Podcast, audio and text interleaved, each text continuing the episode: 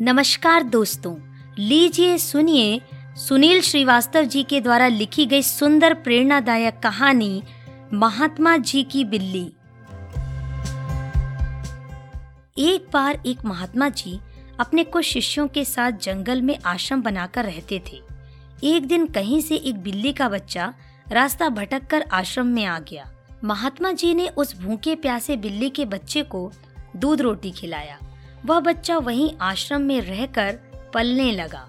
लेकिन उसके आने के बाद महात्मा जी को एक समस्या उत्पन्न हो गई कि जब वे सायं ध्यान में बैठते तो वह बच्चा कभी उनकी गोद में चढ़ जाता, कभी कंधे या सिर पर बैठ जाता। तो महात्मा जी ने अपने एक शिष्य को बुलाकर कहा, देखो, मैं जब सायं को ध्यान पर बैठूं, उससे पूर्व तुम इस बच्चे को दूर एक पेड़ से बाँध आया करो। अब तो यह नियम हो गया। महात्मा जी के ध्यान पर बैठने से पूर्व वह बिल्ली का बच्चा पेड़ से बांधा जाने लगा। एक दिन महात्मा जी की मृत्यु हो गई तो उनका एक प्रिय काबिल शिष्य उनकी गद्दी पर बैठा। वह भी जब ध्यान पर बैठता तो उससे पूर्व बिल्ली का बच्चा पेड़ पर बांधा जाता।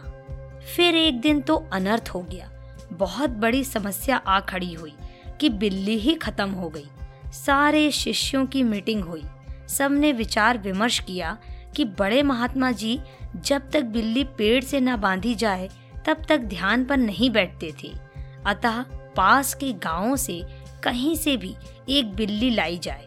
आखिरकार काफ़ी ढूँढने के बाद एक बिल्ली मिली, जिसे पेड़ पर बांधने के बाद महात्मा जी ध्यान पर बैठे। विश्वास माने, उसके बाद जाने कितनी बिल्लियाँ मर चुकी और न जाने कितने महात्मा जी मर चुके। लेकिन आज भी जब तक पेड़ पर बिल्ली ना बांधी जाए, तब तक महात्मा जी ध्यान पर नहीं बैठते हैं। कभी उनसे पूछो तो कहते हैं, यह तो परंपरा है। हमारे पुराने सारे गुरुजी करते रहे। वे सब गलत तो नहीं हो सकते ना? कुछ भी हो जाए, हम अपनी परंपरा नहीं छोड़ सकते। यह तो हुई उन महात्मा जी और उनके शिष्यों की बात।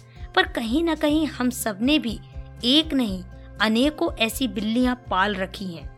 कभी गौर किया है इन बिल्लियों पर? सैकड़ों वर्षों से हम सब ऐसे ही और कुछ अनजाने और कुछ चंद स्वार्थी तत्वों द्वारा निर्मित परंपराओं के जाल में जकड़े हुए हैं। ज़रूरत इस बात की है कि हम ऐसी परंपराओं और अंधविश्वासों को अब और न पनपने दें और अगली बार ऐसी किसी चीज़ पर यकीन करने से पहले सोच लें कि कहीं हम जाने, अनजाने कोई अंधविश्वास रूपी बिल्ली तो नहीं पाल रहे हैं।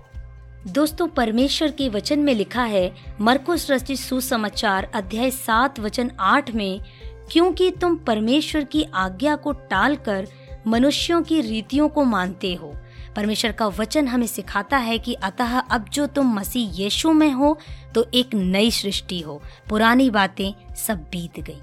दोस्तों, आप सुन रहे थे मुनिका की आवाज़ में सुंदर, प्रेरणादायक कहानी, महात्मा जी की बिल्ली। परमेश्वर आप सभी को बहुत आशीष दे।